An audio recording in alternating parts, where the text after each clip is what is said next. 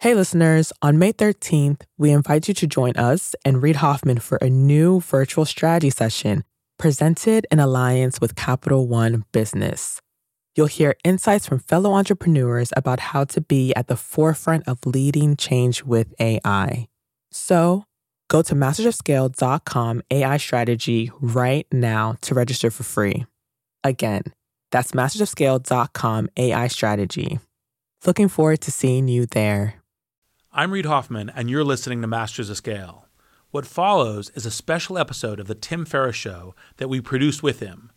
For those of you who aren't familiar with Tim, he shot to fame with his book, The Four Hour Workweek, and he's an accomplished speaker who's given multiple TED Talks. He also has a terrific podcast. Tim studies the lives of high performing people and distills their practices and perspective down to actionable lessons you can use in your own life and business. I've known Tim for years and have always been impressed by the caliber of the audience who faithfully listen to his show. For his audience and for you, we've created a special remix of Masters of Scale Season 1, including a lot of previously unpublished recordings. It's the 10 Commandments of Startup Success. I hope you enjoy it and perhaps even go subscribe to Tim's podcast as well on Apple Podcast, Stitcher, or wherever you listen. Again, his podcast is The Tim Ferriss Show, and you can read more at Tim Ferriss's blog at tim.blog. We'll start the show in a moment after a word from our premier brand partner, Capital One Business. I woke up in the middle of the night because I had this nightmare that we were front page news that we've done the stupidest mistake of our life by making this pivot. That's Aparna Saran, Chief Marketing Officer for Capital One Business, and she's recalling a moment from her previous position at Capital One when she was heading up a team designing a new business card. We had just made the decision to go all in and sunset the prior version of the product, which was honestly the cash cow for our business. When we made that decision within a senior leadership meeting, as someone who had been on the journey to build this out for five plus years, it was really exciting. But by the time the weekend hit, I started to feel the responsibility and the pressure. We are taking this big bet on something that I've built. Perhaps you've been there. You've made a pivotal decision, and then panic sets in. How would Aparna calm her butterflies and steer her team through this pivot? We'll find out later in the show. It's all part of the Refocus Playbook, a special series where Capital One Business highlights stories of business owners and leaders using one of Reid's theories of entrepreneurship. Today's Playbook Insight have multiple Plan Bs.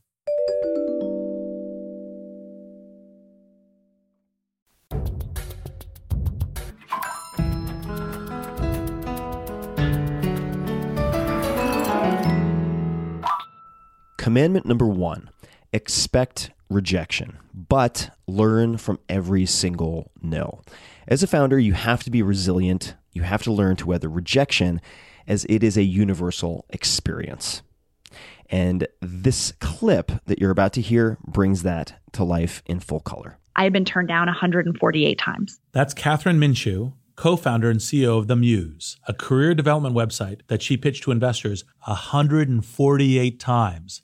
Not that she was counting. There were literally days where I had a no over breakfast, no. a no over a 10:30 a.m. coffee. A no over lunch, you know, disinterest at 2 p.m., um, somebody who left a meeting early at 4. And then I would go to drinks and feel like I was being laughed out of the room. And when we finally raised uh, our seed round, I went back and counted it was both painful and gratifying at the same time. Looking at all those names and thinking, I remember that no, I remember that no, I remember that no. And they sting. Everyone stings. Today, the Muse serves users in the millions. Kathryn raised $16 million last year, and her tale is the origin story of most great startups. So if you're hearing a chorus of no's, you should look for other signs that you're onto something. I believe that the best ideas often appear laughable at first glance. Most entrepreneurs hear a chorus of no's as they get started, and you have to expect it. In fact, it's not just when you get started, because in the beginning it could be a handful of prospective customers, then it's venture capitalists, then it is maybe even private equity folks, and then investment bankers, and so on and so forth, potential suitors. It goes on and on and on. So, you have to expect it and you have to condition yourself to deal with it. Reid says that these no's can actually be a very good thing. And particularly in the beginning, you don't want everyone to say yes. And here's why. The first truth of entrepreneurship and investing is that the very big ideas are contrarian because the contrarian is part of the reason why a bunch of large companies and competitors haven't already done it, why a bunch of other entrepreneurs haven't already succeeded at it. And so that leaves the space for the creation of something. And to create something big, you have to have that initial space. For example, in the early stages of Google, it was search is a terrible way of making money in advertising because advertising is time on site. And what does search do? It shuffles you off the site as fast as you can go. right? That's not a good business model. So, like an Airbnb, it's like, oh, someone's going to rent a couch or a room from someone else? Um, Who are the freaks on both sides of that transaction? So, all of these things have a similar quality. Very smart people will tell you there's no there there.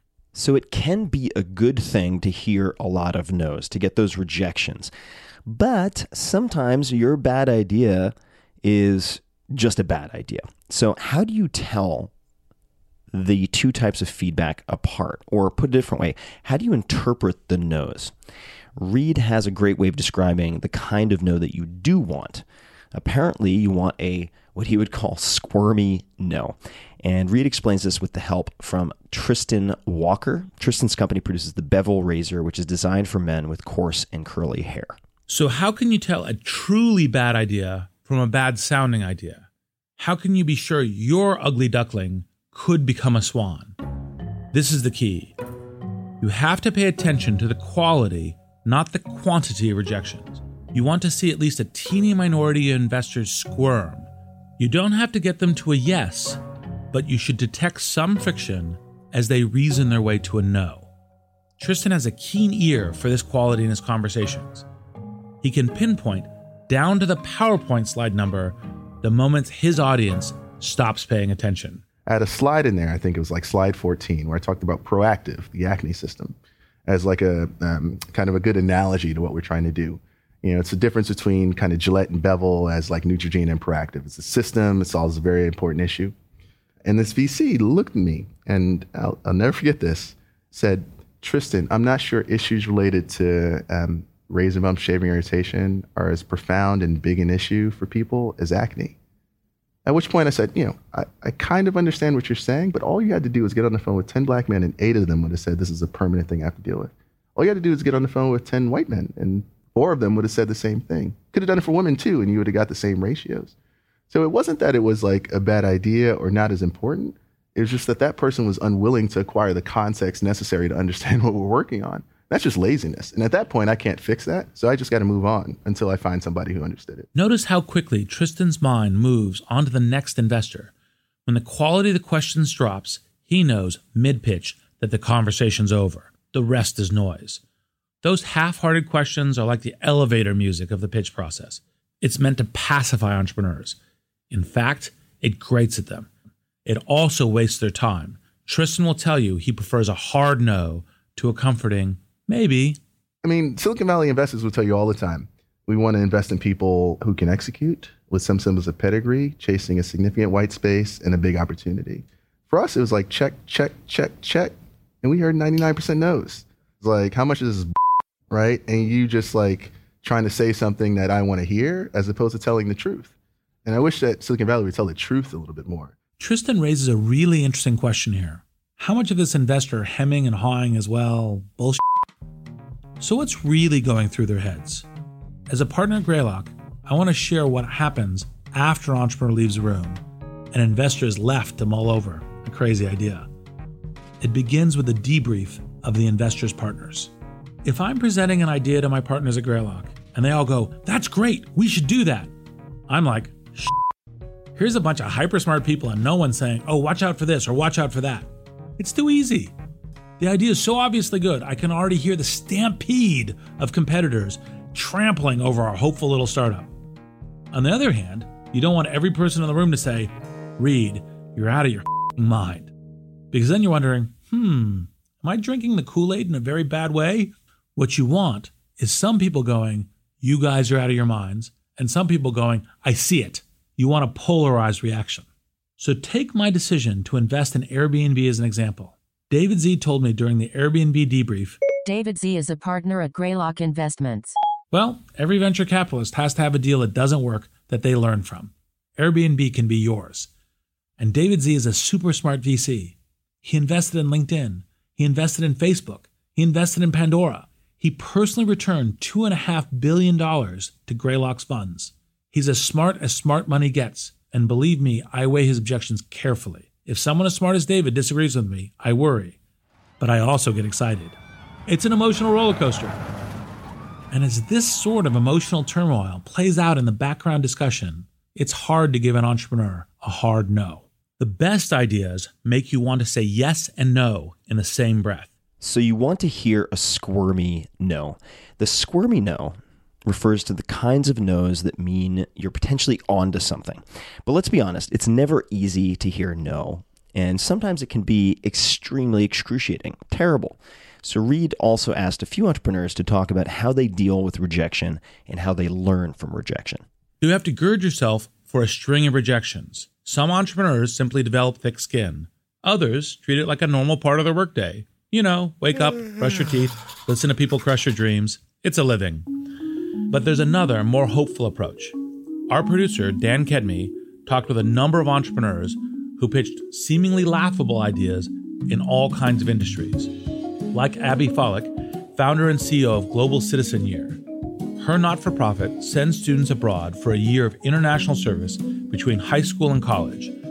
Back in 2008, she was struggling to get funding, and she turned to a leadership coach for advice. We asked her to share that advice.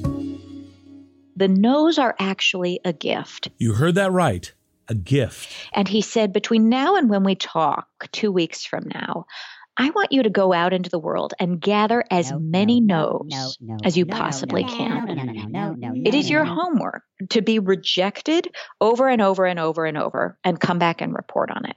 And it ended up being the most important thing I could have ever done and the most important advice I could have been given at that point. The most successful entrepreneurs listen closely to the no's. They mine their rejections for clues. Kathryn Minshew, the founder of The Muse, got her share of rejections over the course of 148 no's she shared at the top of this episode. We asked her about the reasons that investors turned her down. It's a bit too early for us, but keep in touch. Once you hit 100,000 monthly active users, give me a call. This is a fool's errand.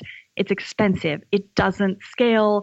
That's not very tech. That's not a scalable platform. Aren't you worried that you're going to lose all your users once they turn 30 and, you know, have babies?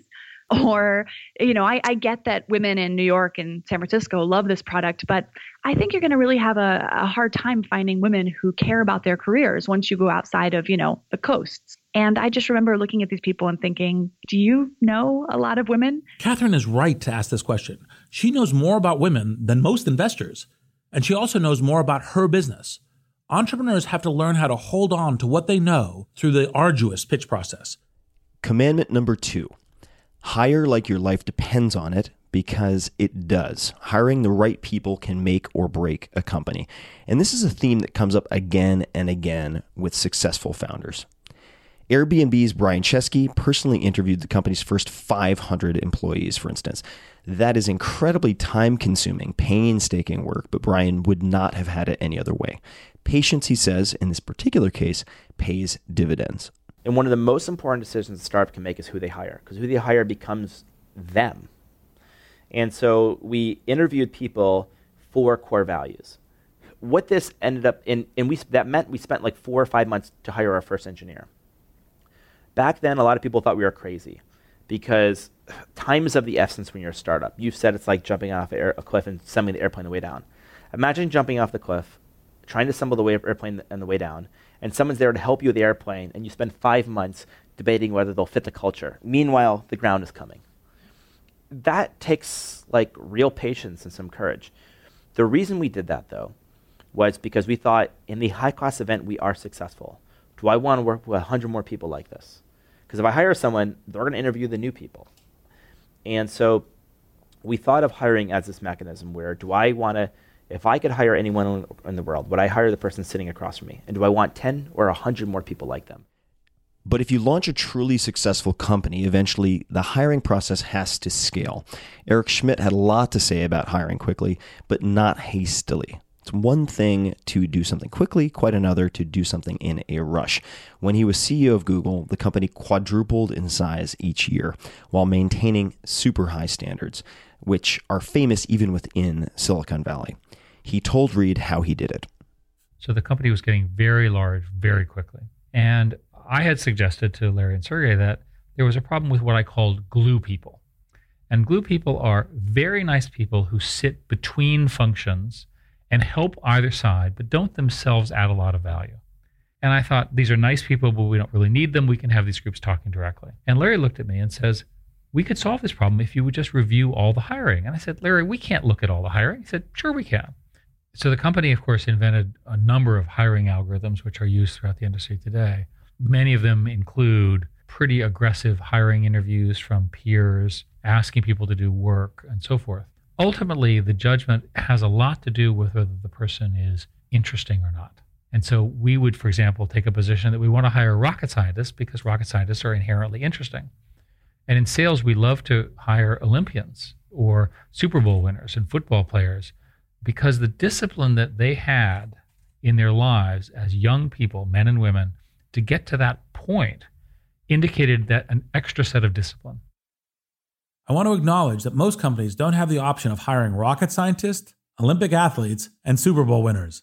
But Eric does have more pragmatic advice for companies that can't set the bar at Himalayan heights. So today I would suggest that, and this has since been confirmed by many studies, that persistence is the single biggest predictor of future success.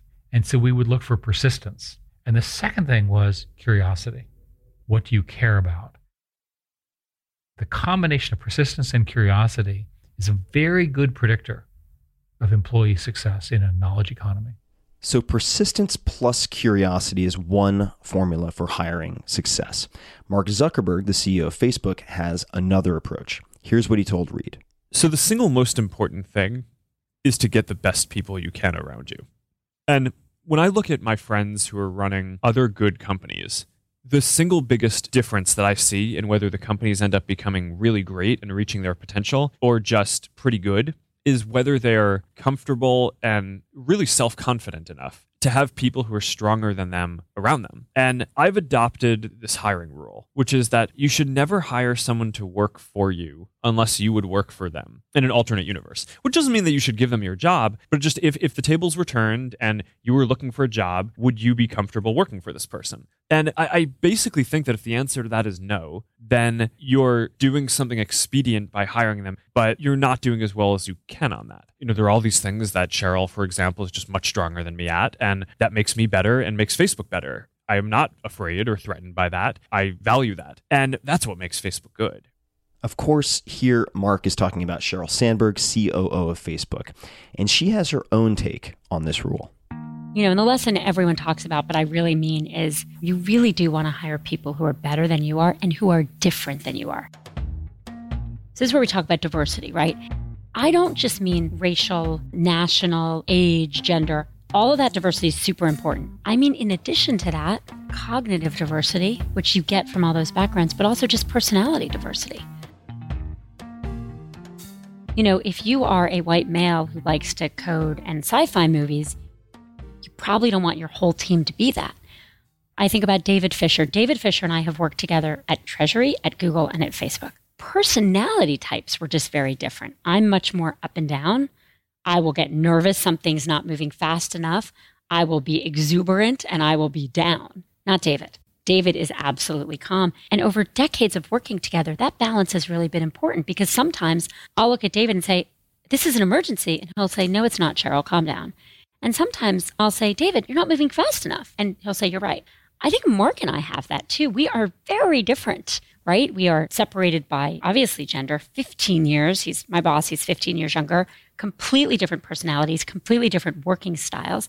And I think that served Facebook well. Commandment number three In order to scale, you have to do things that don't scale. And this commandment came from the very first episode of Masters of Scale with Brian Chesky. And that is what got me hooked on this podcast because of how actionable the specific examples were.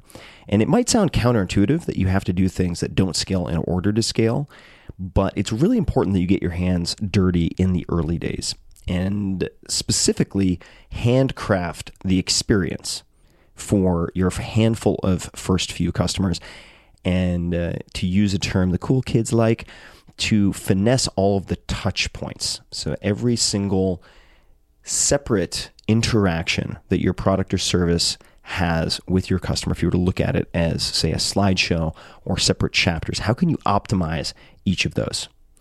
And to serve your customers one by one, you often take a concierge approach. And again, that is to perfect your prototype, at which point then you can pour fuel on the fire to scale. But if you do it beforehand, you run into all sorts of problems. So, don't stop until you know exactly what your prospective customers want. That's what Airbnb CEO Brian Chesky did. Brian took Reid back to his lean years, the early days when he went door to door meeting Airbnb hosts in person.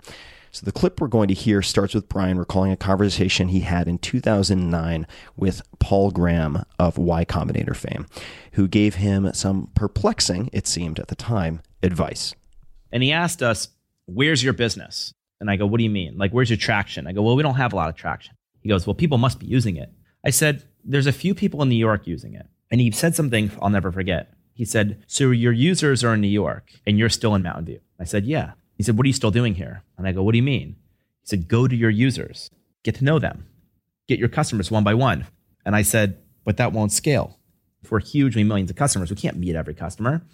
And he said, That's exactly why you should do it now. Because this is the only time you'll ever be small enough that you can meet all your customers, get to know them, and make something directly for them. Brian and his co founders followed his advice to the letter. We literally commuted to New York from Mountain View. So we would be in Y Combinator for, uh, was it Tuesday night dinners? And then Wednesday, Joe and I would go to New York. We literally would knock on the doors of all of our hosts. And we had their addresses. We say, knock, knock, hello, hey, this is Brian, Joe, we're founders. We just want to meet you. It's a little creepy just to knock on the door unannounced. We needed excuses to get in their home. So they came up with an offer that the host couldn't refuse. We'd send a professional photographer to your home and photograph your home. Of course, we didn't have any money and we couldn't employ photographers. So Joe and I, we'd show up at their door and they're like, wow, this company's pretty small. These home visits became Airbnb's secret weapon. It's how they learned what people loved. It's really hard to get even 10 people to love anything, but it's not hard if you spend a ton of time with them. So if I want to make something amazing, I just spend time with you. And I'm like, well, what if I did this? What if I did this? What if I did this? From those questions, a handcrafted experience is born. We'd find out, hey, I don't feel comfortable with a guest. I don't know who they are. Well, what if we added profiles? Great. Well, what do you want your profile? Well, I want a photo. Great. What else? I want to know where they work, where they went to school. Okay. So you add that stuff. And then you literally start designing touch point by touch point. The creation of the peer review system, customer support, all these things came from us literally. We didn't just meet our users, we live with them. And I used to joke that when you bought an iPhone, Steve Jobs didn't come sleep on your couch, but I did. yes. Was there a particular experience that has really stuck in your mind? I remember we met with a couple hosts and it's winter. It's snowing outside. And we're like in snow boots. And we walk up to the apartment. Come on in. And we went there to photograph the homes. And we're like, hey, I'll upload your photos to the website. Um, do you have any other feedback? And he comes back with a book. It's like a binder.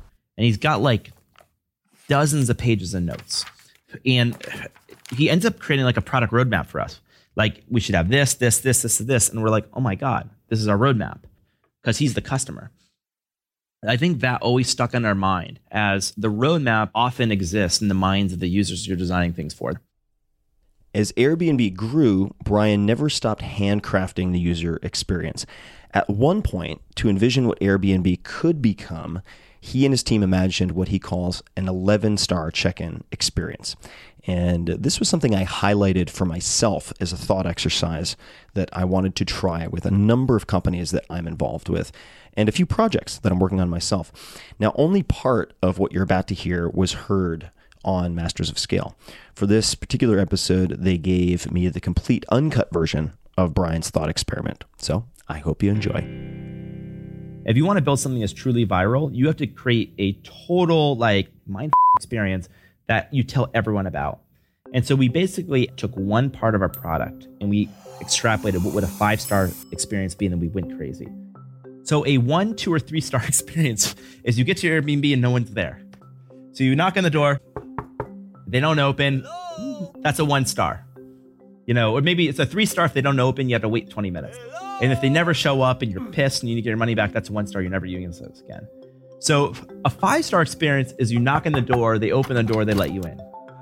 Great. That's not a big deal. You're not going to tell every friend about it. You might say, I used Airbnb, it worked. So we thought, what would a six star experience be? A six star experience, you knock on the door, the host opens, hey, I'm Reid, welcome to my house. You're the host in this case. And you would show them around, and on the table would be a welcome gift. It would be a bottle of wine, maybe some candy. You'd open the fridge, there's water. You go to the bathroom, there's toiletries, and the whole thing is great. That's a six star experience. And you'd say, wow, I love this more than a hotel. I'm definitely going to use Airbnb again. It worked better than I expected. What's a seven star experience? Knock on the door. Reid Hoffman opened. Get in. Welcome. Here's my full kitchen. I know you like surfing. There's a surfboard waiting for you. I've booked lessons for you. It's going to be an amazing experience. And by the way, here's my car. You can use my car. And, um, you know, I also want to surprise you, but I got you, this is the best restaurant in the city of uh, San Francisco. I got you a table there. And you're like, whoa, like this is way beyond. So, what would an eight star check in be?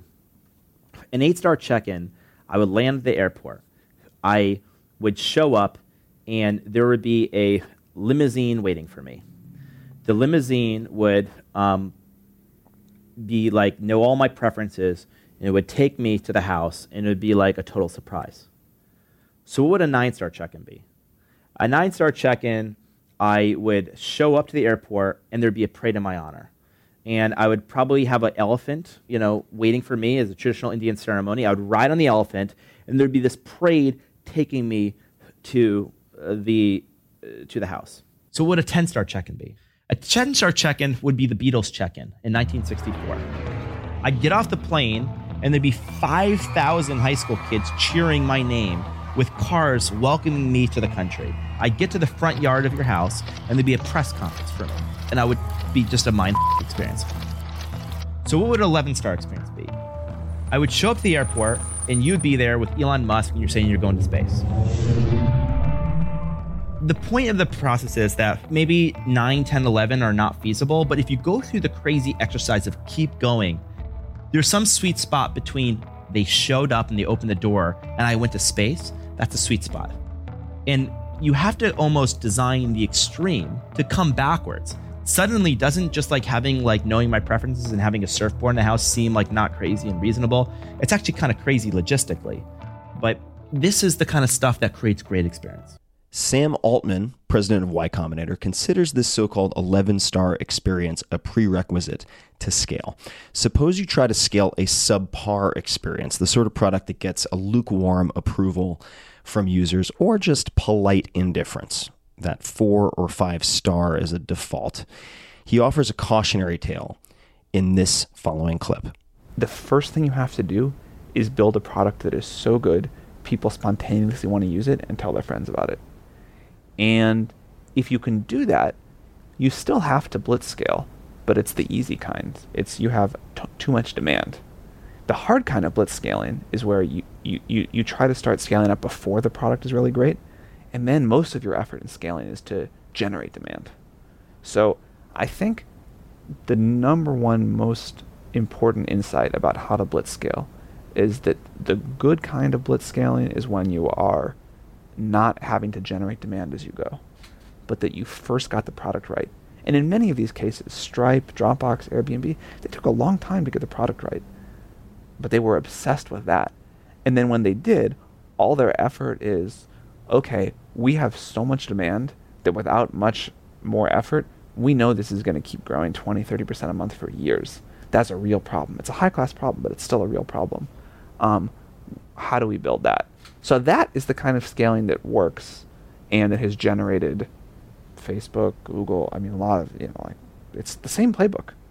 Um, I think the kind of blitz scaling that we have seen go badly is we have a mediocre product.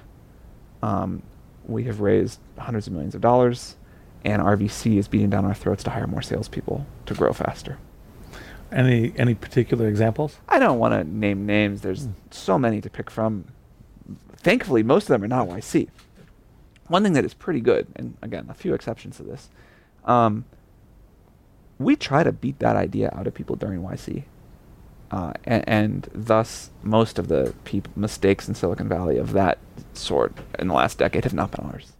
Commandment number four raise more money than you think you need, potentially a lot more. Now, this is a somewhat controversial point, and some venture capitalists, VCs, argue the exact opposite that you should try to be as lean as possible. I think, in fact, the top performing venture capitalists, uh, of which Reid would certainly be one, even if they voice seemingly conflicting opinions, would agree that it's largely a matter of what you have done before you raise the money, much to Sam Altman's point, uh, which is a critical condition. So, for instance, when I'm personally getting involved in startups, and I have something like 70 different startup investments since 2007, if you want to see them, you can check them out angel.co forward slash Tim you will notice that most of them are direct to consumer, many, because that's where I can affect the outcome to the greatest extent. And some of the most successful to date have focused on product exclusively, no marketing and PR in the very early days, and have shunned PR, in fact, and business development opportunities, and self funded whenever possible to the point that they have a functional prototype, meaning they have identified some type of product market fit, as it's called, and they have refined something that they feel that they can then pour gasoline on. And that is certainly true, for instance, in the case of a number of companies like Uber, just to take one. Uh, when I was initially interacting with Garrett uh, and Travis, both the co founders, this was before Uber was Uber, had a different name. It was an LLC. So prior to raising money, looking at prototypes, looking at the market research that they did, looking at how they tested it, how they interviewed potential users, but especially potential drivers, to really come up with a, let's call it a version zero that got traction before they went out and then looked for external validation and financing, uh, meaning through venture capitalists. And that, that I think is a common characteristic among all of my best investments, at least the early stage investments. So, back to the commandment. In this particular case, raise more money than you think you need, potentially a lot more. So, you'll notice that Uber, in one case, raised initial money after they had satisfied a lot of conditions uh, and uh, product refinement. And then after they saw the opportunity to scale, raised more money than they thought they would need. All right. And the logic for this, Reid would argue, is that entrepreneurs are always going to run into a minefield of unexpected problems and expenses. He explains this particular point with a story, one that involves Mariam Naficy, CEO of Minted, and then the CEO of Eve.com. Silicon Valley's on fire, nothing bad can happen. My friend, Mariam Naficy, is CEO of a startup called Eve, and she had to have the domain name eve.com. Only problem? She has to convince the owner to sell it to her, and she was facing a negotiation that I do not envy. Hello, who is this? It is a five year old girl, Eve Rogers. This is Eve. Who gets on the phone. So I think, what on earth am I going to say to this five year old? So I said, hello. Hi. Could I buy your domain name? And she was just saying to me, what? I don't really understand. Um, what? And I'm sure Eve's mom on the other line was laughing her head off. I mean, this is a great joke to play on this, like, silly entrepreneur from California. He's calling over. Like, just I'm just gonna like watch her be tortured by my five year old for a while. Mariam turns this risky negotiation over to her lead investor, the legendary startup whisperer Bill Gross. So he gets on the phone with her mom, and he negotiated the purchase, and it was, um, you know, equity in the company, a board seat for her daughter, a observer board seat, trips to Idealab to see Bill several times a year. You had a five year old observer on your board? Yes, she didn't actually show up for the the board meetings, but she did occasionally come by and visit Disneyland, Disneyland. software, educational software. I mean, there was a very large package that was negotiated. If you were going to call your younger self, how would you have handled this negotiation differently? I would probably throw in the Disneyland almost immediately. Because now I know what a five year old girl wants. I have a daughter, and I would have said, How many times a year do you want to go to Disneyland? Once a year, twice a year. Hmm, maybe about a hundred times a year. yes, exactly. $50,000 plus Disneyland trips may seem like crazy expenses. But in my experience, every successful founder has a story like that. Reid is totally right in this case, and in many cases, of course. You need enough capital to cover unexpected expenses, as we've already covered, sure, but you also need to be prepared for unexpected opportunities, and you might need some type of resources to exploit those. We'll fast forward here to Mariam's new company, Minted, which she originally thought would be an online stationery store with cards from brand name companies. But she also had a side experiment where unknown artists could submit designs to an online competition. She told Reid what happened next. I open the doors. There's not a sale for an entire month. Nobody wants the branded stationery products that we'd spent most of our two and a half million launching. Because again, being conservative, I'd said, I know, I'll do an Eve.com. I'll put all these brands online, sign them up exclusively. We had exclusive distribution rights. Nobody wanted to buy them at all. Instead, the teeny weeny assortment that I had sourced through this one competition I'd run, one transaction a week. Then the next week there were two. We had sourced 60 designs through a competition, and I'd saved a tiny bit of money to build what I really wanted to build. Out of the two and a half million, I probably spent like a hundred thousand on what really became Minted. It was this like little side thing, and there was a programmer up in Oregon, and he and I were working at night on building the first competition. And that is the only place where we saw any sales movement. Mariam stumbled onto the power of crowdsourcing the idea that ordinary people, when they come together in large numbers, can do work once reserved only for experts. Etsy is an example of this, Kickstarter as well. But at this point, in 2008, it wasn't understood very well. It was something Silicon Valley was just getting its head around. I realized that this crowdsourcing thing was way different, and I'd uncovered something that was more of like a massive social, cultural change going on in the US and, maybe in the world versus just some small business idea. because what was happening that I didn't realize was that who's considered a creative out there is actually changing a lot right now due to technology and exposure. And so people are emerging as creatives who haven't gone to school. They haven't gone to design school. They haven't gone to art school. And they're massively disrupting art and design right now. And there's a meritocracy, a true meritocracy that you can actually build and unleash. Here, Mariam runs into another reason you need to raise more money than you think you need unexpected opportunities. Mariam's plan to start a lifestyle business just didn't pan out. She didn't have enough funding to cover her plan B, or her plans B, as I like to say. Opportunities may arise later than you hoped, and you want the capital to carry you in new directions. So she reluctantly pitched her idea and secured another round of funding. And if that weren't risky enough, she's about to encounter one more familiar source of uncertainty a stock market crash. And we raised our venture round two weeks before Lehman failed because this investor of mine had said to me, I feel something really bad's going to happen. You should go raise. So we just went out August. Who's in town? Anybody? Any, is anyone in town in August? Yes. So we went and raised money and closed it literally right before Lehman failed. Down 1.7% here. Dow at the same time has fallen about 18%. Stock market is now getting hammered this morning. We're down between 3 and 4.5% generally across Believe it or not, Mariam launched her wildly risky, experimental business idea into the heart of the worst economic crisis since the Great Depression, the collapse of the U.S. housing market in 2008. Suppose she'd waited until, say, September to raise that money. Lehman collapses, panic grips investors, and no one in their right mind gives cash to a bold little experiment in crowdsourcing. Like that, Minted closes for business, which is another reason you should always take the money whenever and wherever you can get it. You never know when it will dry up.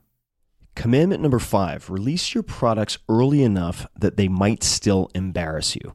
Imperfect is perfect in this case. The fifth commandment is actually one of Reid's more famous recommendations. He believes that if you're not embarrassed by your first product release, you've released too late. And there, there are certain subtleties to this, of course. And I should note that this is just one example of how Reid thinks of speed. And I become fascinated by how he prioritizes speed in all areas. And uh, to that point, I would love to read something from a piece called 10,000 Hours with Reid Hoffman, written by Ben Casnocha. You can find him at Casnocha, C A S N O C H A dot com. And one of the core tenets, one of the lessons learned is speed. And so the words that are going to follow are Ben's. Quote, his first principle is speed. His most tweeted quote ever is, quote, if you aren't embarrassed by the first version of your product, you ship too late, end quote. His second most tweeted quote ever is, in founding a startup, you throw yourself off a cliff and build an airplane on the way down. Back to Ben. Practically, he employs several decision making hacks to prioritize speed as a factor for which option is best and to speed up the process of making the decision itself. When faced with a set of options, he frequently will make a provisional decision instinctually based on the current information. Then he will note what additional information he would need to disprove his provisional decision and go get that. What many do instead, at their own peril, is encounter a situation in which they have limited information, punt on the decision until they gather more information, and endure an information gathering process that takes longer than expected. Meanwhile, the world changes. Just a quick note from me this is very similar to how good military strategists think of making decisions. Back to Ben. If you move quickly, there will be mistakes born of haste. If you're a manager and care seriously about speed, you'll you'll need to tell your people you're willing to accept the trade-offs. Reid did this with me. We agreed that I was going to make judgment calls on a range of issues on his behalf without checking with him. He told me. This is the part that I highlighted for myself in Evernote. Quote, in order to move fast, I expect you'll make some foot faults. I'm okay with an error rate of 10 to 20% times when I would have made a different decision in a given situation if it means you can move fast. End quote. I'm going to reread that. And just for people who don't know, foot fault, I had to look it up, is an expression used in tennis where if they serve and their foot goes over a line, that's a foot fault. That is an error, right? So again, here's the quote from Reid to Ben, who was his chief of staff and handling a lot. In order to move fast, I expect you'll make some foot faults. I'm okay with an error rate of 10 to 20% times when I would have made a different decision in a given situation if it means you can move fast. And then Ben closes with I felt empowered to make decisions with this ratio in mind, and it was incredibly liberating. And uh, here's a condition uh, that I want to emphasize, Tim, that Ben also brings up. Here we go big companies are different. Reid once reflected to me that the key for big companies like LinkedIn is not to pursue strategies where being fastest is critical. Big companies that adopt strategies that depend on pure speed battles will always lose. Instead, they need to devise strategies where their slowness can become a strength. Thank you, Ben. So back to Reid's commandment, so to speak. Release your products early enough that they might still embarrass you. This is the classic Silicon Valley approach of pushing imperfect things out, testing them, and improving them with user feedback. Iterate, iterate, iterate. We've all heard about this. Instead of waiting till you think you have something perfect. Now, I should note, as someone who writes books, as someone who has a podcast, and so on, that I don't think this is always interpreted very well. And people think it's an excuse to put out really haphazard products or services. And it works best for products or services that can be iterated and pushed out to the initial recipients very easily, like certain types of software or certain types of apps. In the case of a book, you don't have that option. You put out a book unless it is a Kindle version and people are going to go back and reread what they already read. You're not able to say immediately update the user experience for the first 100,000 people who buy your book. So you think about this, or at least I think about this slightly differently. All right. If I were putting out a book chapter by chapter, on the other hand, perhaps I would use a uh, a slightly more fast and loose approach, which I certainly see implemented with dozens of the startups that I work with, like Shopify, whose offices I'm sitting in right now. All right, so who is the person who epitomizes this? Mark Zuckerberg of Facebook is probably the person who most embodies this commandment in many people's minds, and Reid talked to him about it. Here's some audio. My friend Mark Zuckerberg is the perfect person to talk to about this. He has no qualms about rushing out an imperfect product. In fact, his famous mantra is move fast and break things. And I'd argue that it's the foundation of Facebook's success. If Mark cares about anything, it's making sure his team moves with the swiftness of a teen hacker, releasing products that are anything but perfect so their audience can improve them. You know, I think the strategy of Facebook is to learn as quickly as possible what our community wants us to do.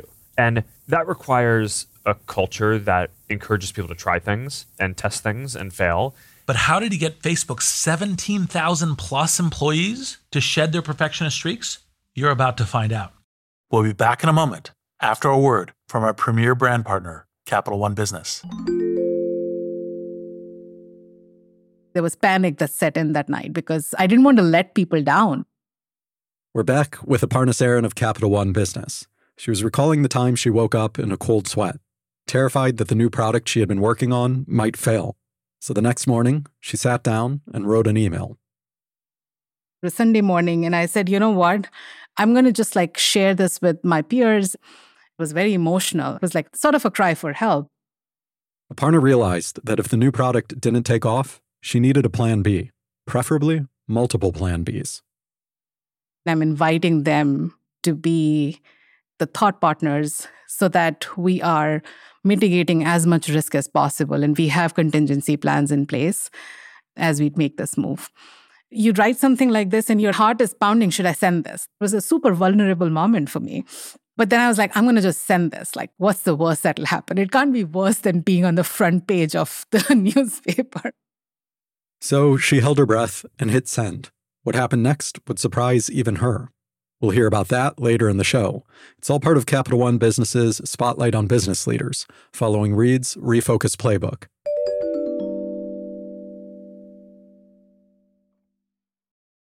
We'll start Mark's story when he was an undergraduate at Harvard.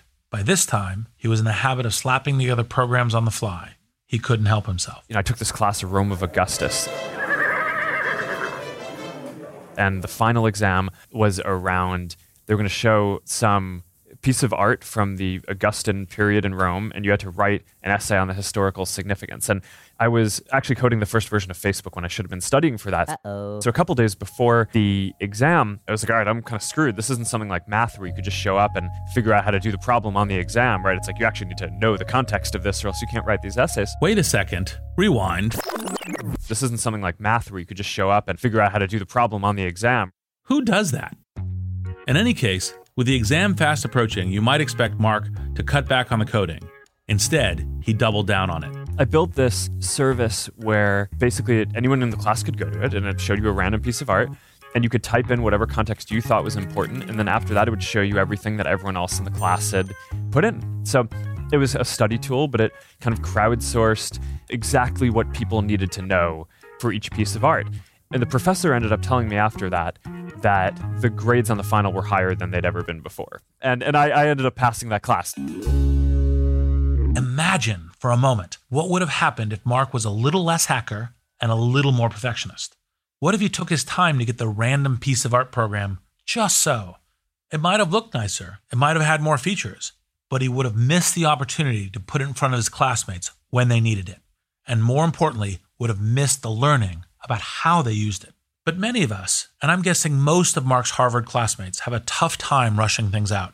High achieving people have a tendency to be perfectionists, and the same instincts that make us good students can make us lousy entrepreneurs.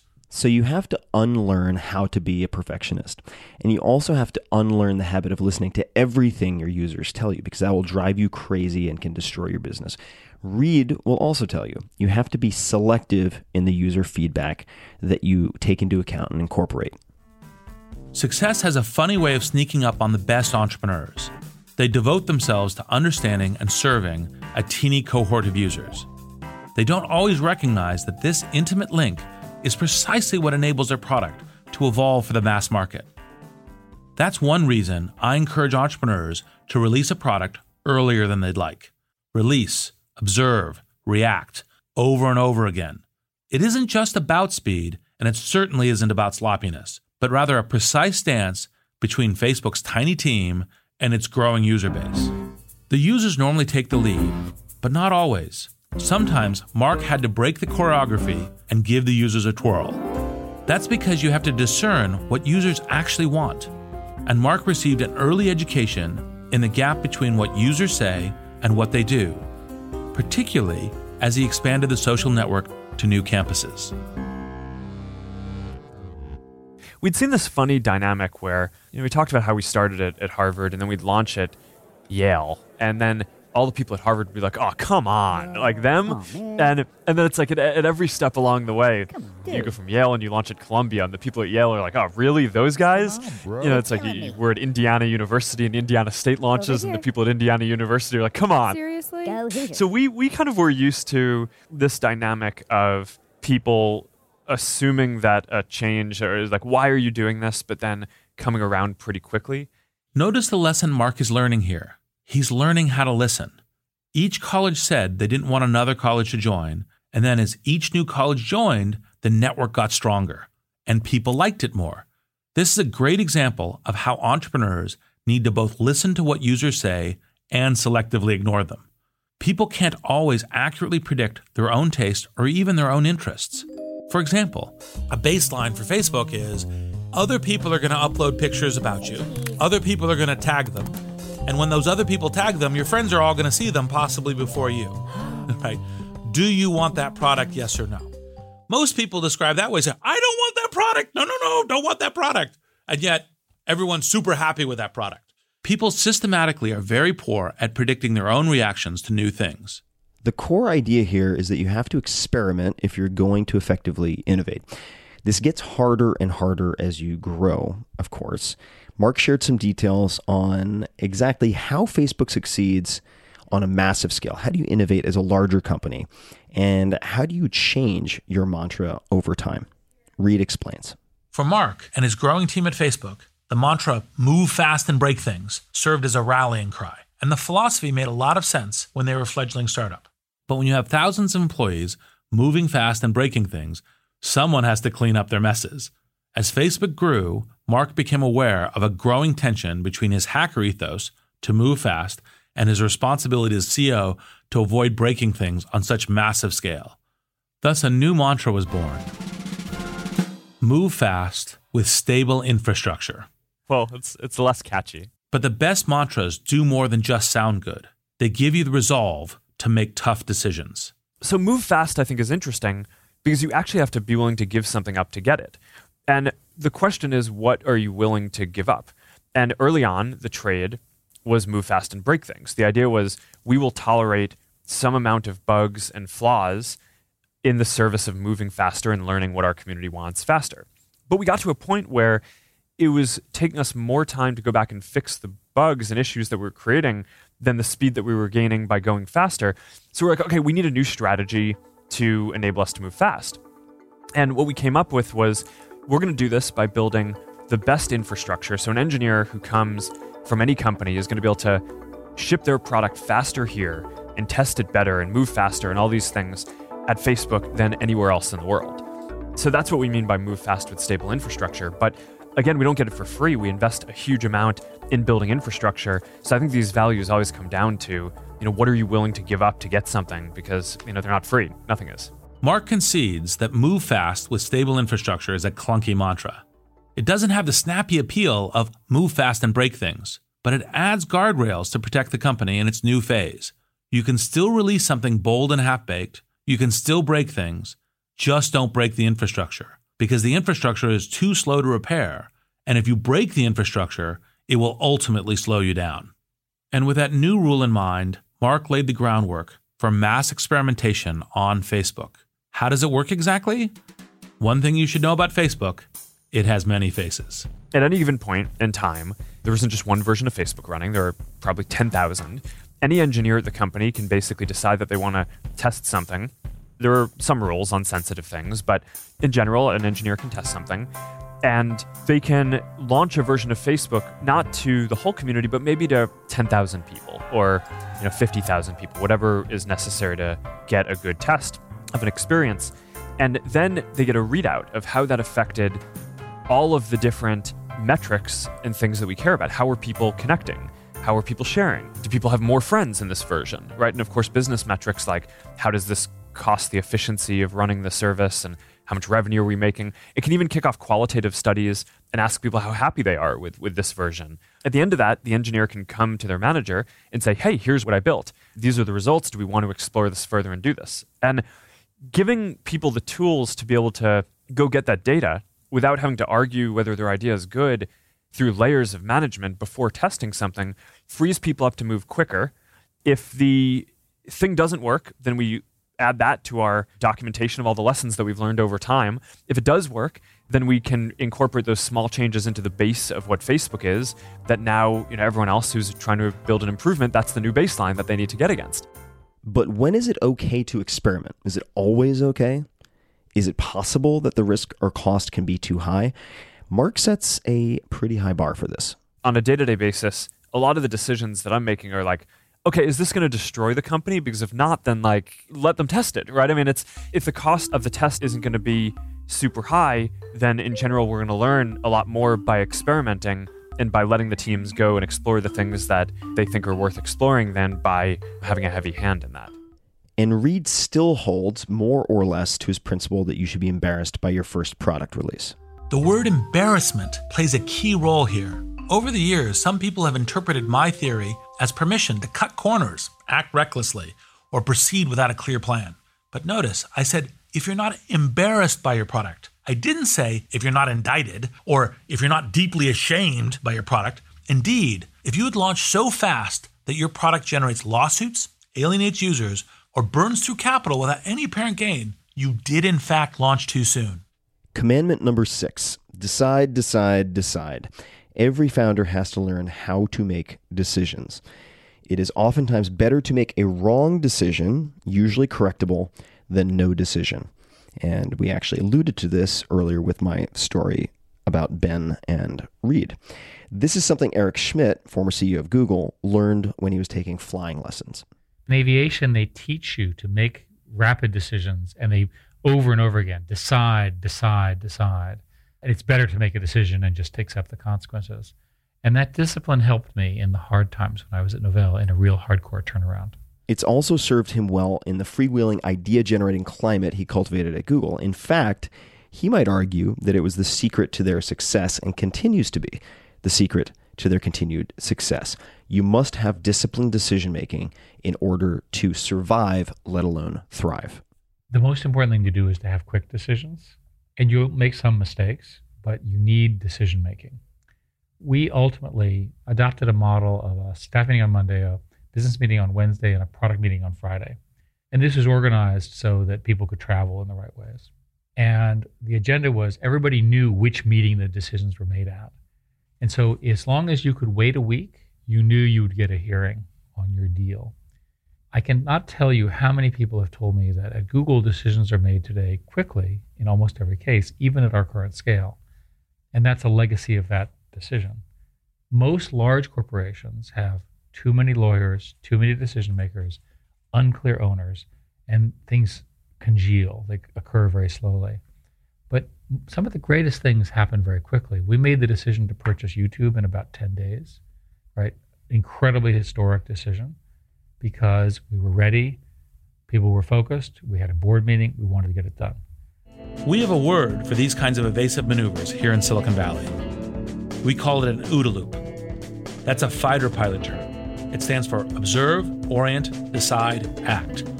The fighter pilot who has the fastest OODA loop wins. The other one dies. If you ever watch the movie Top Gun, you'll have a basic understanding of how an OODA loop works. Tom Cruise's character, Maverick, has a few bad guys on his tail. In a split second, he orients himself to the enemy's formation. Then he decides to perform a crazy aerial maneuver. He acts. And it confounds everyone Score one for the free world. Now, I'm not suggesting that tech executives secretly want to blast each other out of the sky. What they do want is to perform slightly crazy, super fast maneuvers again and again. You'll often hear founders asking, What is the OODA loop of an organization or an individual? Because speed matters in combat and also in fast moving industries. Commandment number seven be prepared to both make and break plans. In a fast growing organization, leaders have to be ready to pivot, even though uh, pivot sometimes is used as a word that can be a cover up for anything. And I think it was Marc Andreessen in my podcast episode with him who said when I was getting started, we didn't have a fancy word for it. We just called it a fuck up. Nonetheless, you have new competitors, new threats, new opportunities on an ongoing basis. So you have to be adaptable. Nearly everything can be subject to change. So that much I think uh, we can agree on. Reid talks about this concept with Facebook's Sheryl Sandberg. The path to scale always, unfortunately, includes some broken promises, as Sheryl would soon find out. Everything from interviews to office space changes as you grow, and even a small takeback can matter to a team. I'll give you another silly example that I don't think is silly birthdays. We celebrated everyone's birthday that day. Happy birthday. Happy birthday. Then it became that week. Happy birthday. Eventually, we had a huge sheet cake with quarterly birthdays. My team was 4,000 when I left, and everyone's names on it. Happy birthday! Now, it sounds like that wouldn't matter, but it did. Because if you started out and we celebrated everyone's birthday and we took that away, that was a problem. Now, I'm not saying be mean and don't celebrate birthdays. I'm saying figure out what your systems are going to look like later and do it now. Sandberg's ability to recognize when a once functional system has stopped serving the team's culture and productivity helps keep Facebook on track. Founders have to be able to cut their losses when programs or projects no longer make sense. And this very frequently happens, and I think this is something the founder of SoftBank might have uh, mentioned at one point, but that company systems and processes often need to be replaced when companies triple in size or hit multiples of 10. So, say if you go from 3 to 9 to 27, then at 100 people, at 1,000 people, and so on, systems need to be replaced or updated. And Zynga's founder, Mark Pincus, is excellent at stopping things when they're not working. By the time Mark launched Zynga, he was acutely aware of the dangers of stubbornly sticking to his ideas. He started to draw the distinction between his usually great instincts and his not always great ideas. I'll try anything and I'll kill anything and I'll kill it quickly. And I'm not going to let killing an idea kill a winning instinct. And so that was a really core idea that I'm still thinking about and learning as an entrepreneur. And it, I can see it playing out so often in people's companies. Mark separates specific ideas, which must be killed when they don't work, from underlying instincts. And this willingness to kill ideas is essential to making innovation work. So you have to be willing to pivot and you have to make firm decisions. But there's one more thing. There are many other things, of course, but one in particular, you have to keep your team together through all the twists and turns. Margaret Heffernan, former CEO of five tech companies, shared a story with Reid about a company that got this right. The most sensational example of this I've ever come across. I spent a lot of time hanging out with and writing about Ocean Spray, the cranberry company. And they're one of the biggest cooperatives in the United States. Extraordinary business. And at one point, Pepsi tried very hard to buy them. And of course, the company is owned by the cranberry farmers. So this was a really passionate, passionate debate. You could never have resolved it by who cared most because everybody cared totally. Right? And it ended up, the vote was 49.9% in favor of selling, 50.1% in favor of staying an independent cooperative. And what made the company what it is today, which is very successful global multi-billion dollar business, is that after the vote, everybody got behind it. There was no question. That's the vote. That's the outcome. Now we all work together to make it successful. Commandment number eight don't tell your employees how to innovate. And there are people who would uh, certainly disagree with this or have a different tack. But what does that mean? That means manage the chaos, which might seem to be a contradiction. Many creative people find that leading an innovative company actually means a lot less of producing your own great ideas and a lot more of shepherding your employees' great ideas to fruition. And they often come from unexpected places. Eric Schmidt thought a lot about this when he was the CEO of Google. I think a fair statement is that the founders built the company in the image of what they saw at the Stanford Graduate School. So the offices, for example, if you had them, would have four people in them, which is the number of graduate students that are in an office. And of course, everyone's very crowded and it's very casual. And of course, there's free food and everybody's sort of hanging out all day. And that graduate student culture, that sense that somehow we're we're about to discover something new, permeated the decision making. So they were able to invent some new ideas. So the culture of food and benefits and being quirky came from the founders trying to recreate that feeling. Amid this creative ferment, his job was simple. He just had to give employees a slight nudge to deliver on their promising ideas.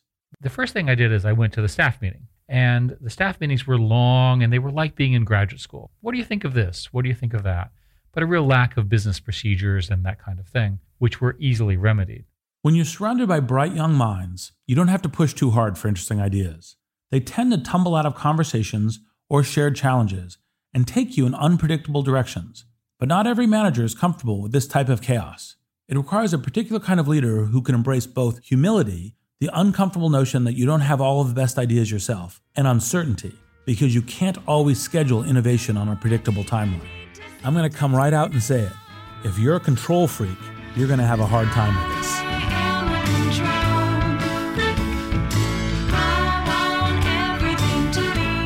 Google is certainly not the first organization to embrace contained chaos, if we want to call it that, but they do lean into it in a way that's rare, especially for big companies and even within Silicon Valley. Eric took some radical steps to keep ideas flowing within the organization. This means empowering engineers and keeping management in check. For instance, product leaders can draw in as many engineers as they'd like on any given project, so long as they can convince engineers to join their team. I've talked to other managers at Google who are frustrated with this because they argue, We agree that my project is strategic. Why don't you just assign some engineers to me? And the answer is, No, no. You have to persuade the engineers that your project's a good one to work on. Good luck. And then, by the way, you can have all of the engineers that you can persuade to work on that project. And that's central to Google's culture for making progress. Eric took this idea one step further. He granted employees the freedom not only to choose their projects, but openly define their managers along the way. Google famously instituted a rule that any employee could devote 20% of their work week to any project they'd like. 20% time was in some ways a logical extension of Google's graduate school culture. Managers, like research advisors, can set timetables and budgets for experimentation, but the staff, like the students, pick the research agenda. Many, many initiatives in the company have come out of 20% time ideas. Much of the mapping work, many of the search ideas, many of the advertising, many of now the AI work have come from people working and practicing in new areas. As Eric says, many of the products people know best Gmail, Google Maps, Google News, AdSense grew out of ideas generated by employees during this 20% time. But why exactly does it work? And while the rule says you can do anything you want to with your 20% time, these people are computer scientists and engineers. They're not going to veer too far away from their core business. And that is the genius of 20% time. The tendency of high performing employees to use their 20% time productively is the well documented genius of the program. But there's also a hidden genius of 20% time. It allows reasonable employees to defy unreasonable managers. And this institutionalized defiance can help balance the power and keep high performing employees engaged during challenging times. So, the interesting thing about 20% time is although it's reported as you get to spend one day doing whatever you want, what it really served as was a check and balance on the power of the engineering management over the subject. So, if an employee is under pressure, the manager says, You've got to work harder, you've got to give me everything you have. That employee can legitimately look that boss in the eye and say, I'll give you 100% of my 80% time. And that simple principle, which never really happens in practice, but it's understood, empowers the employee with both dignity, but also some choices. Commandment number nine to create a winning company culture, make sure every employee owns it. This commandment is very often overlooked, especially at the startup stage, and I've been guilty of this. I know many people who have. And many founders, especially inexperienced ones, downplay the role of culture in their success or simply don't know where to start. And uh, many of the founders, co founders that I've worked with are in the latter category. They recognize how it can be important and a critical cohesive factor, but they don't know where to start. Reed Hastings, the founder and CEO of Netflix, has strong feelings about company culture. His first startup, Pure Software, sold for 750 million. So it was successful from an objective financial standpoint. But he shared with Reid that it failed when it came to company culture. And when he started Netflix, he wanted to correct that mistake. And uh, we get to some of the concrete corrections and where you can find a lot more about the specifics of that. But here first is how Reed would sum it up. So Reed made a very typical mistake in his first company. He thought he could solve his company's problems just by working harder. But hard work isn't enough, and more work is never the real answer. To succeed as you scale, you have to leverage every person in the organization. And to do that, you have to be very intentional about how you craft the culture. This was exactly the lesson that Reed took from Pure Software. Their management decisions had created a culture that rewarded the wrong behavior and retained the wrong employees. Well, the mistakes in Pure was that every time we had a significant error, sales call didn't go well, bug in the code, we tried to think about it in terms of what process could we put in place to ensure that this doesn't happen again, and thereby improving the company. And what we failed to understand is by dummy proofing all the systems, that we would have a system where only dummies wanted to work there which was exactly what happened. And so the average intellectual level fell, and then the market changed, as it inevitably does. In that case, it was C to Java, but could be anything. And we were unable to adapt to it because we had a bunch of people who valued following the process rather than the first principle thinking. Notice Reed's double insight here. Pure Software couldn't adapt because they had the wrong employees. And they had the wrong employees because of management decisions that explicitly selected for those employees. It was an insight that catapulted him. What Reed learned from his first company was that culture directly impacted both who worked in a company and how well they performed. At Netflix, he knew he'd need people who could adapt with the times as technology changed, as it very often, and I should say always does. And they went from a company that mailed DVDs to a company with streaming video and original content.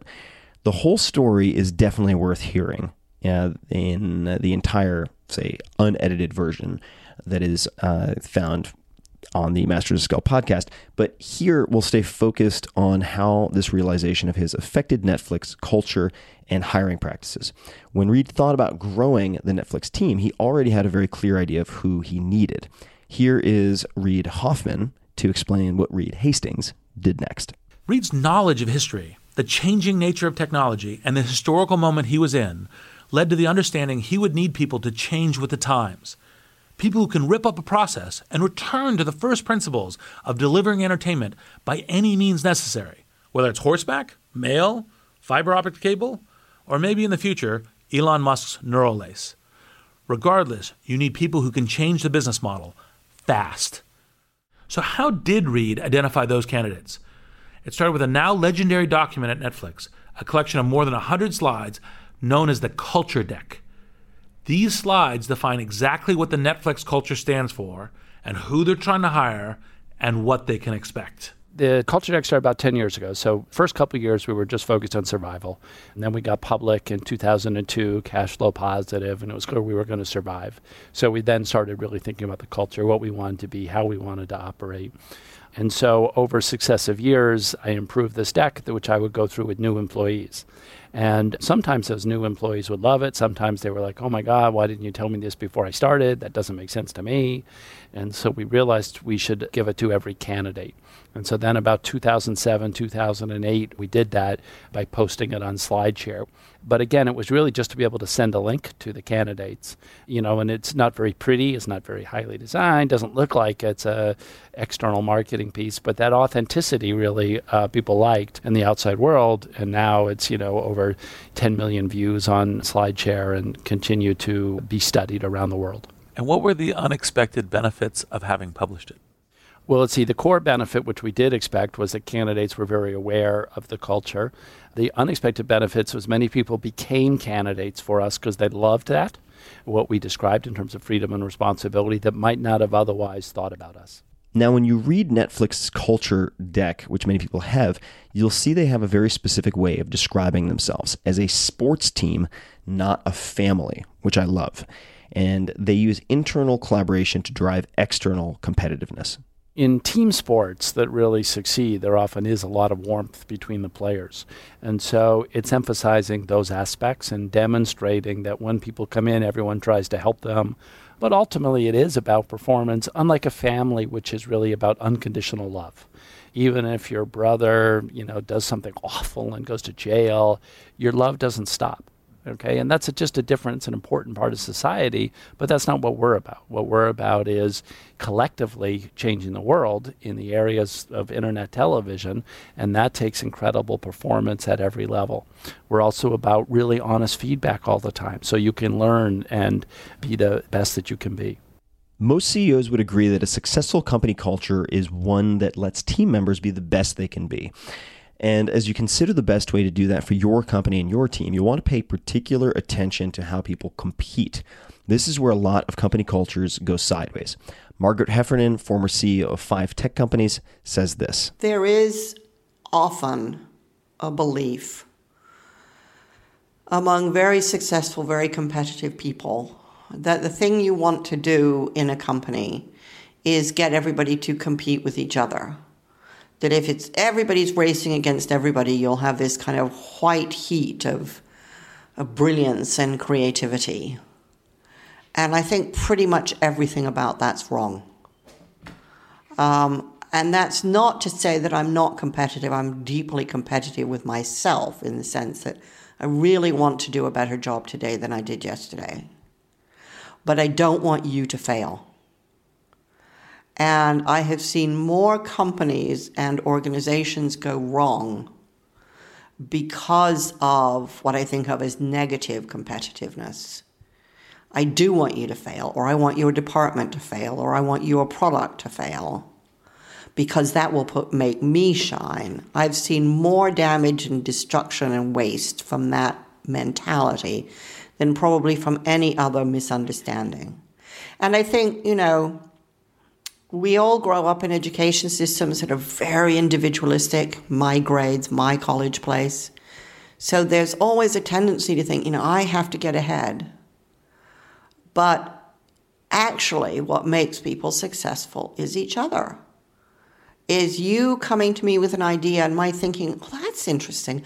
What about this? Or I know somebody you should talk to or oh go and look at this product that might give you some ideas that you know if you can build an environment in which people really want to help each other full of people who are generous you will do infinitely better than creating some kind of um, olympic sport within the company and quite where this idea that if we all competed with each other, we'd all do better came from, I don't know. It's definitely not Darwin.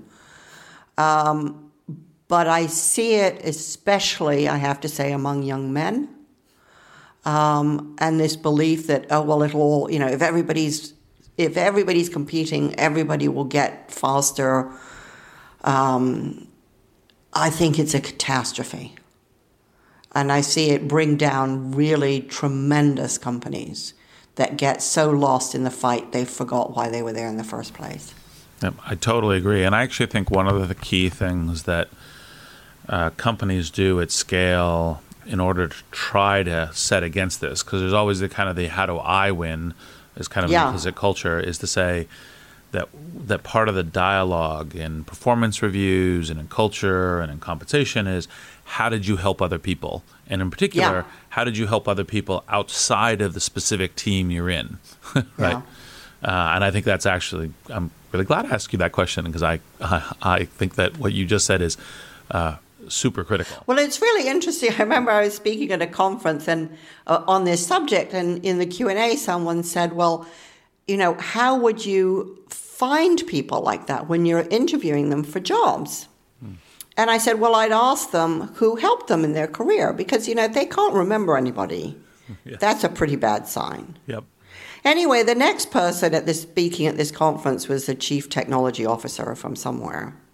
And in his Q&A, somebody asked him, who helped you in the course of your career? And he couldn't think of anybody. and there was this sort of stunned, horrified silence. yeah. You know, and the truth is that all of us, I'm sure this is true of you too, all of us got help from so many people. Yes.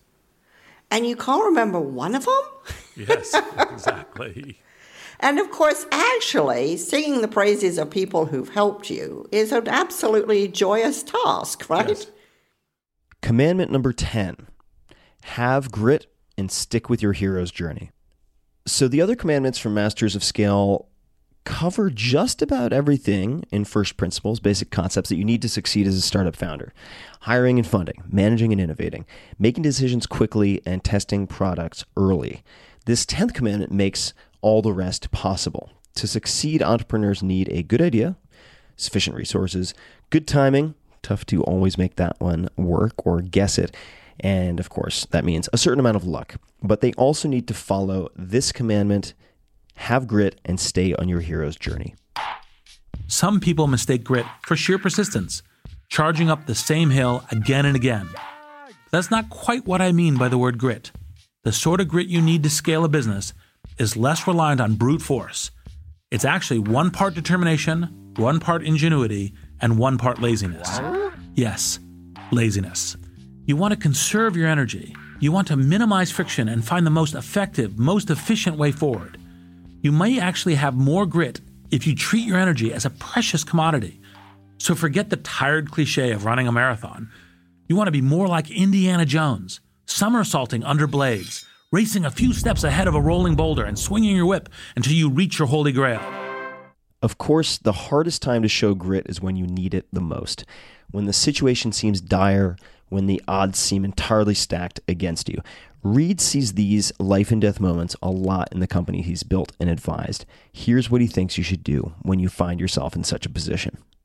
These are the critical junctures that determine whether you fold or scale your business. You might win big and you might lose big. And the grit is the stick to itness that kicks in when you actually understand the risks and know that you might die, but move ahead anyway. In fact, I have a prepared speech for these pivotal moments. I probably have given this speech at some point on every single board that I've been on, which is the heroic possibility that the road in front of you is super fucking hard, that it is not a given that you're going to win it, but if you win it, you're going to be a hero. And so the question for you is, are you a hero?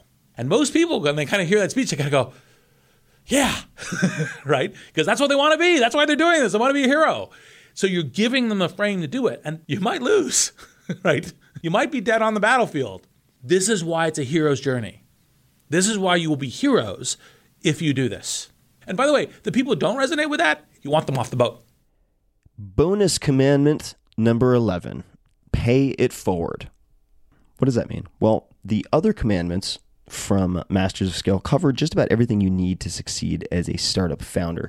The final commandment kicks in after you succeed or reach some type of certainty that you'll survive, or just have a little bit extra cash on hand in some cases. Because Reid will tell you the long term success of any person anywhere in the world depends on the ecosystem around the company or the person. To create an ecosystem like Silicon Valley, and many places have tried, where startups thrive and scale ups are possible, successful entrepreneurs have to follow this commandment and pay it forward. That means they invest in the other companies around them, the little guys. In this next clip, Linda Rottenberg explains how she sees this. She's the CEO of Endeavor, and her passion is supporting entrepreneurs around the world. And Linda is awesome. I haven't seen her in years. Hi, Linda. She says the willingness of successful entrepreneurs to pay it forward is the determining factor in whether a startup scene, ecosystem, or city thrives or not.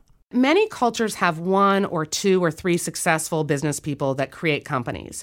But if they don't pay it forward, and if they don't reinvest in the ecosystem, becoming mentors, becoming angel investors, inspiring their employees to start companies, then it stops, right? And so what Endeavor tries to do is create that ecosystem foundation where the successful entrepreneurs go on and pay it forward, and then you, that's when you see a multiplier effect. Linda has a great story about this. It was really in 2000 when I got called into a room uh, by Pedro Aspe, the former finance minister of Mexico, who was then leading the largest private equity firm. And he had gathered a group of about 12 individuals. And before I walked in the room, someone said to me, Linda, do you know what percentage of Mexico's GDP is in this room? And I said, no, and I don't think I want to.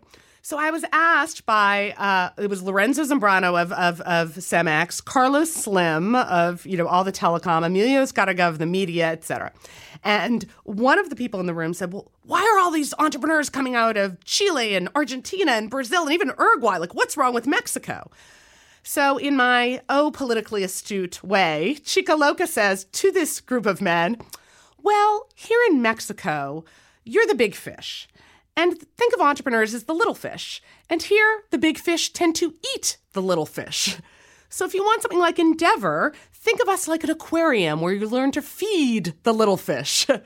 And the fact that they actually didn't again throw me out of the room, my life is about not being thrown out of rooms, I guess. And they all signed up. And in fact, a decade later, Emilio Azcárraga's one of his magazines had a study on survey on entrepreneurship in the country. And the headline was Big Fish Feeding the Little Fish. If you follow these commandments, you'll be well on your way to startup success, life success, as well as your own hero's journey. And this episode isn't quite over, though, because I promised I would have some new questions that were burning in my head for Reid that I wanted to get to him.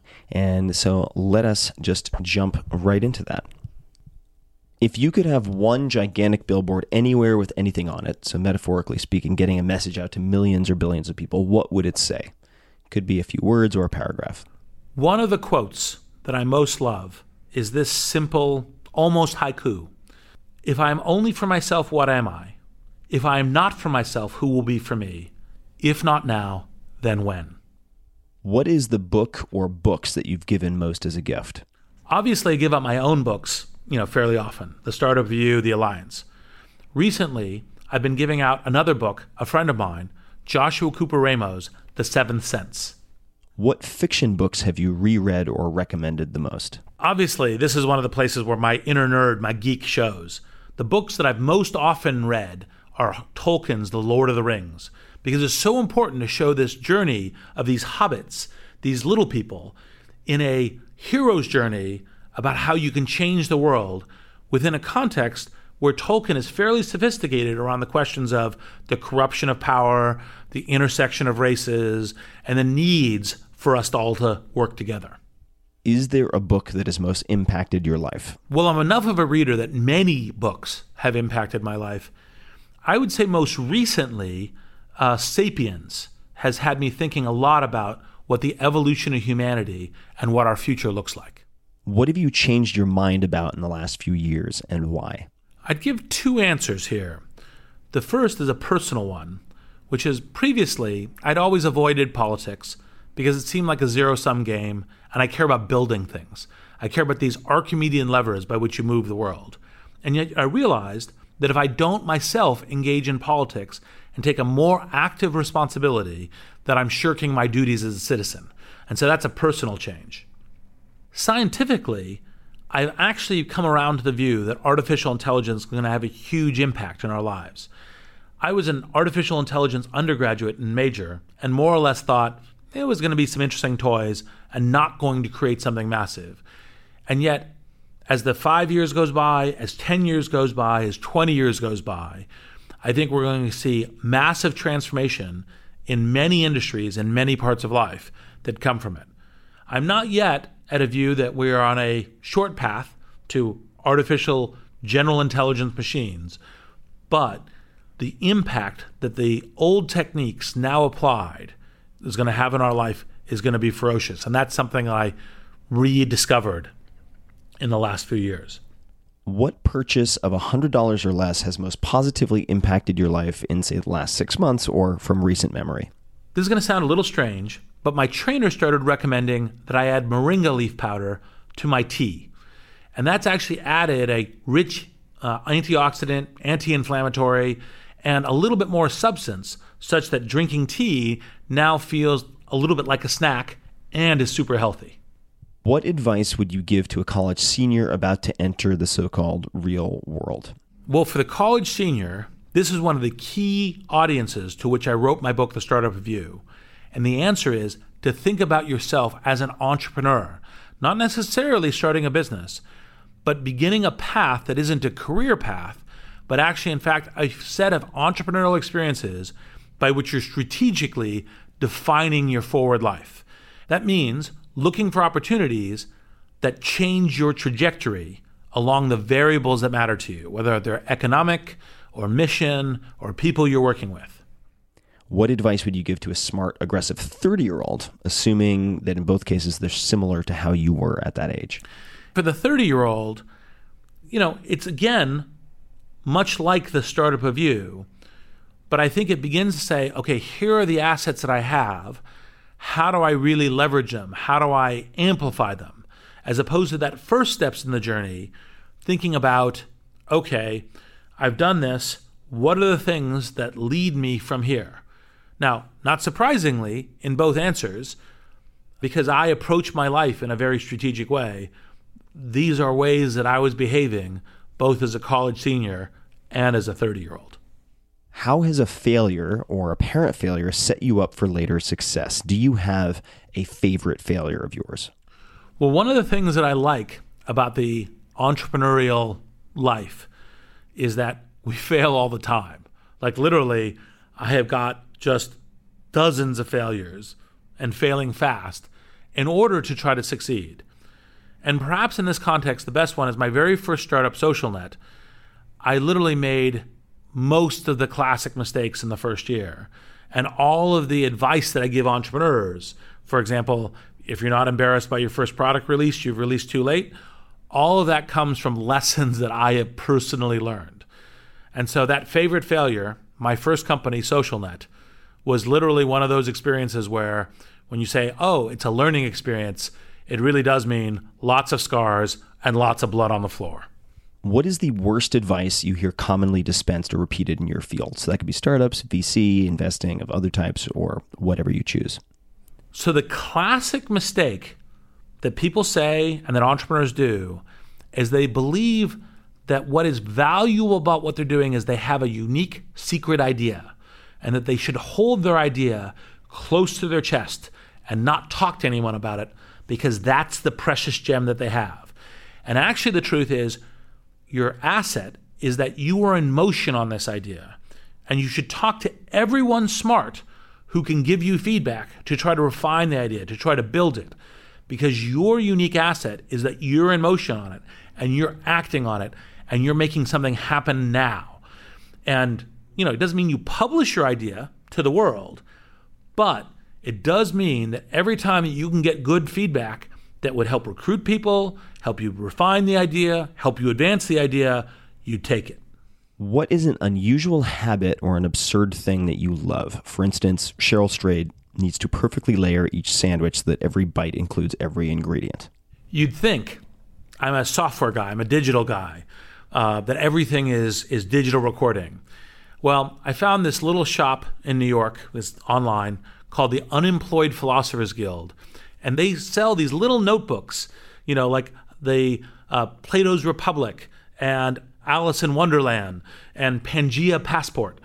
And actually having these little highly designed notebooks that kind of have these literary references that are the things that I write notes on, that's an absurd thing that I actually love.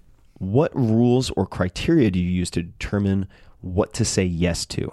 Obviously, you get totally overloaded by saying yes. And I frequently, sadly, refer to myself as a kid in the candy store, and I end up saying yes to too many things. And that creates a challenge. It's kind of like, oh, I'll have that one too. And yes, that too. And that's, you know, challenging. So when trying to apply intelligence and discipline to it, I look at a couple of different things. So, first, is it something that's big and important in the world, something that I am uniquely well suited for? Second is, is it referred to me by someone that I deeply trust? Someone who knows me, knows the problem, or knows the opportunity and thinks that should happen.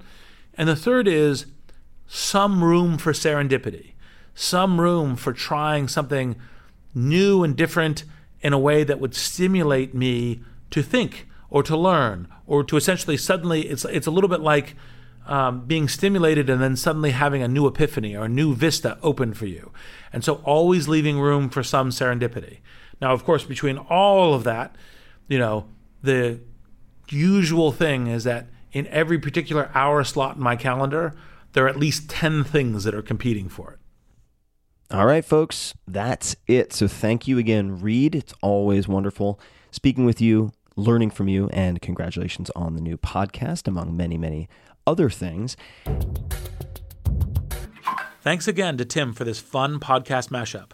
And his podcast is The Tim Ferriss Show, and you can read more of Tim's blog at tim.blog. And now, a final word from our brand partner, Capital One Business. Throughout the day, text messages and emails kept pouring in. Whatever you need, just let us know. We're back one more time with Aparna Saran of Capital One Business. She was telling us about a Sunday morning email she fired off in a moment of panic. Minutes later, her inbox was overflowing, and the support she found wasn't just emotional, it was practical. We talked about detailed contingency plans and we created our go to market strategy. Before we are in full rollout mode, we had stage gates so that we could test and quickly learn and iterate. And within a matter of like six months, as we were rolling things out channel by channel, those stage gates would allow us to pivot if we saw something that we didn't like. That day, Aparna learned a lesson that stayed with her. Having multiple plan Bs doesn't just expand your options, it gives you new opportunities. The best way to pivot is actually open doors for thoughtful conversations because humility in knowing that you actually don't know everything, as well as the empathy in knowing that disruption is always drastic and abrupt, helps you go through that pivot with other people in a very different way. Capital One Business is proud to support entrepreneurs and leaders working to scale their impact, from Fortune 500s to first time business owners. For more resources to help drive your business forward, visit CapitalOne.com slash business hub. That's CapitalOne.com slash business hub.